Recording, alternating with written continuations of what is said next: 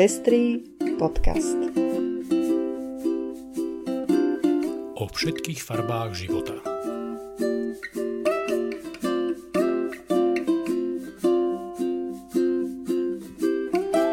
Vítame vás pri počúvaní Pestrých správ. V dnešnom vydaní si všimneme zneužívanie LGBTI ľudí v poľskej prezidentskej kampani, budeme vás informovať o náraste pravicového extrémizmu v Nemecku, prinášame správu o rozhodnutí Európskeho súdu pre ľudské práva proti Maďarsku, pozrieme sa na aktuálnu štúdiu humanitárnych organizácií o návratovej politike EÚ, približíme si hlasovanie o sprísnení slovenského interrupčného zákona a pozornosť budeme venovať aj výzve, ktorú farárke Ane Polskovej adresovali evanilickí biskupy.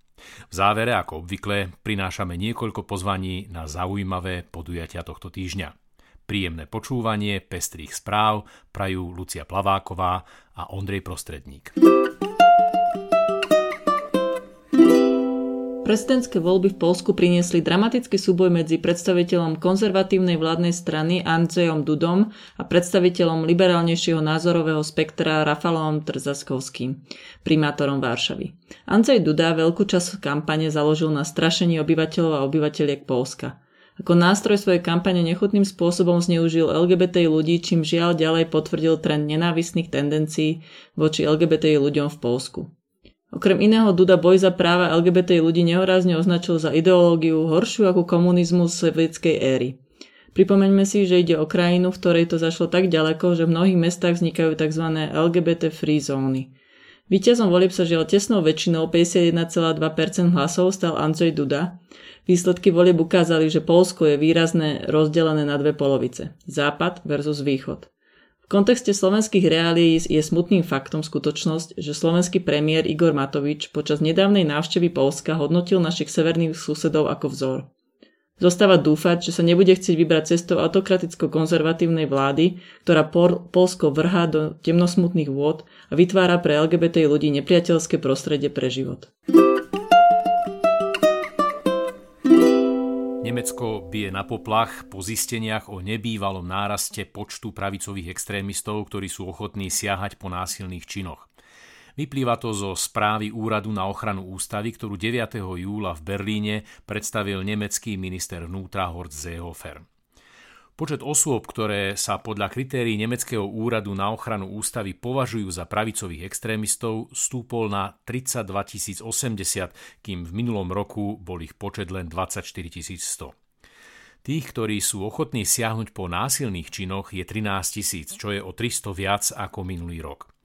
Seehofer zdôraznil, že pravicový extrémizmus, rasizmus a antisemitizmus sa v Nemecku naďalej rozmáhajú a označil to za najväčšiu hrozbu pre bezpečnosť v Nemecku.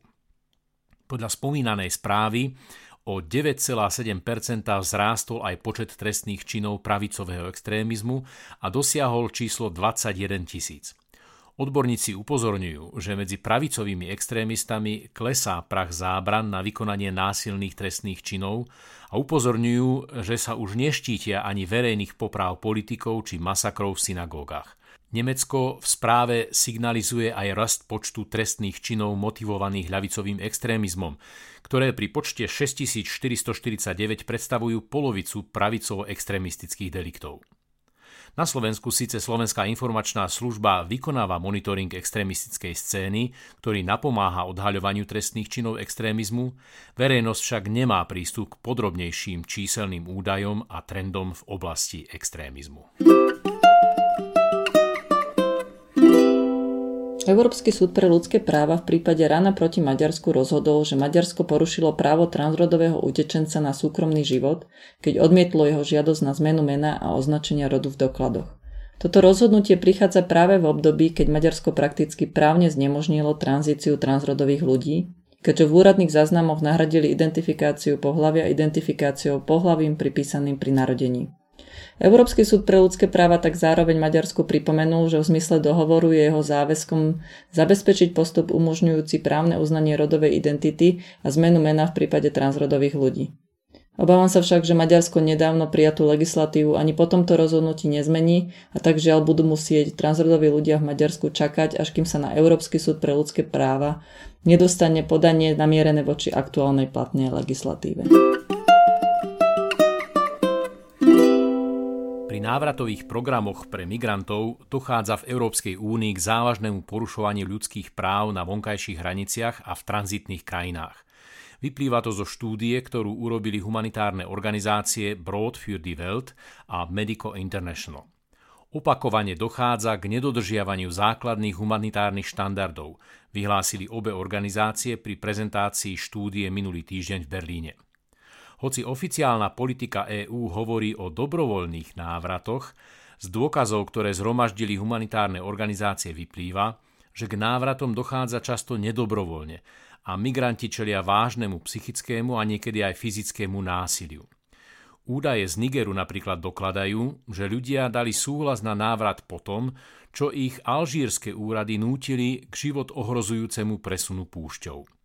Migrantky a migranti preto často príjmajú návrat do svojich pôvodných krajín ako menšie zlo.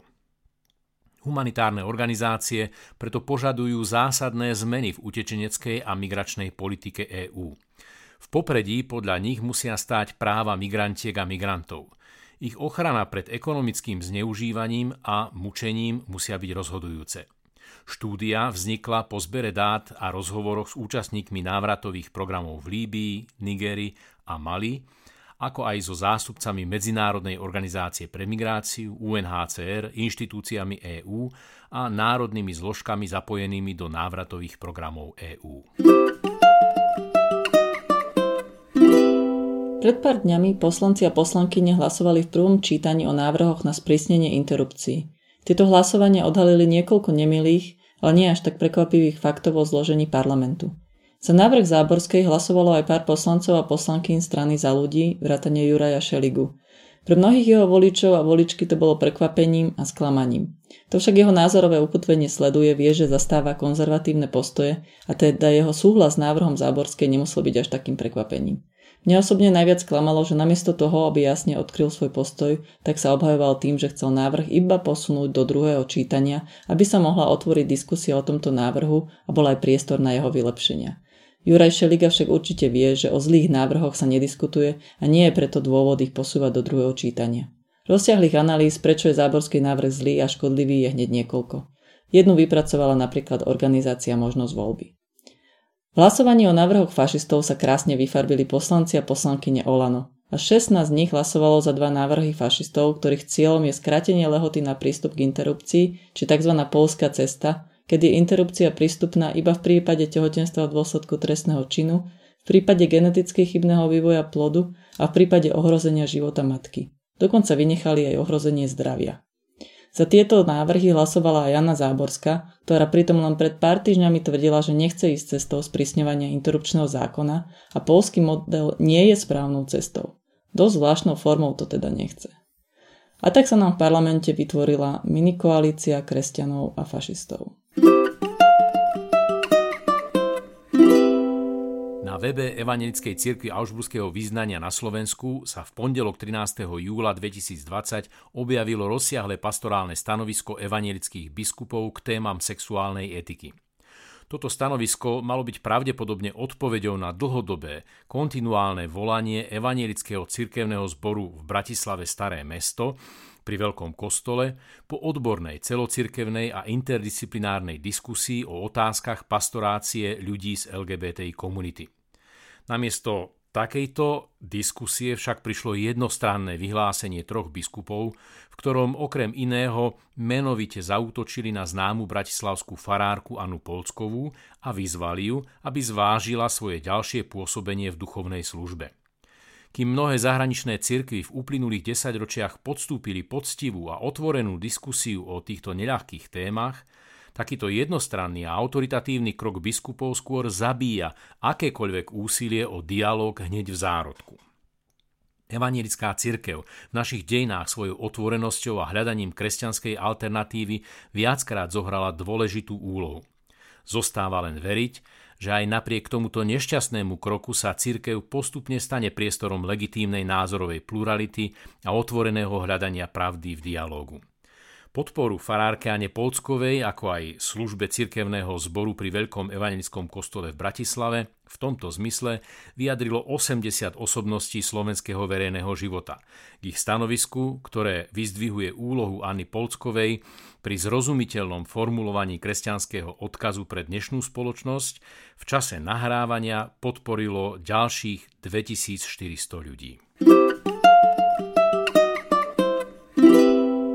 Dnes začína Pride týždeň, ktorý prinesie viacero zaujímavých podujatí, okrem iného diskusiu na tému mladých queer ľudí alebo divadelné predstavenie rukojemníci.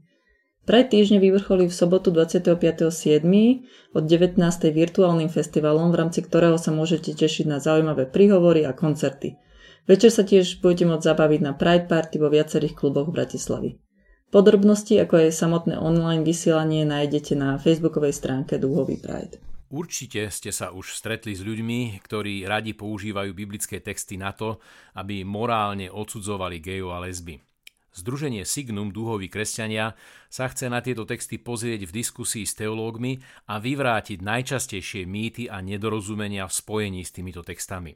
Podujatie sa koná v rámci Bratislavského Prajdu v stredu 22. júla o 18. hodine v budove SŠ na Palisádach 57 a diskutovať o tejto téme budem spolu s Mirom Kocúrom a Martinom Kováčom. Moderovať bude David Marcel. V stredu 22.7. pozúvajú znepokojené matky na klimatický piknik, ktorý sa uskutoční na námestí Slobody od 17.00 do 19.00. Na piknik pozvali aj premiéra Igora Matoviča, od ktorého chcú počuť správy o výsledkoch samitu Európskej rady, na ktorom sa rozhoduje o balíku obnovy vo výške 8 miliard eur. Znepokojené matky tiež zaujíma, aké opatrenia na ochranu klímy a ekosystémov jeho vláda z balíku obnovy podpory. Vezmite deky, koláče, jahody, marhule, melóny a príďte v stredu 22.7. o 17.00 na námestie Slobody čakať na odpoveď pána premiéra na požiadavky znepokojených matiek. Vidíme sa pred úradom vlády. Tohtoročný Bratislavský Pride bude mať prvýkrát v histórii aj ekumenickú bohoslužbu uskutoční sa v nedeľu 26. júla o 18. hodine vo Veľkom evanelickom kostole v Bratislave na Panenskej ulici. Kazateľmi budú Juraj Dovala z cirkvy Československej Husickej a Erika Sokola z Evanelickej cirkvy. O hudobné stvárnenie sa starajú Miloš e, Železňák, Boris Lenko a Ján Vladimír Michalko. Srdečne pozývame. A to je už všetko z pestrých správ. Do počutia o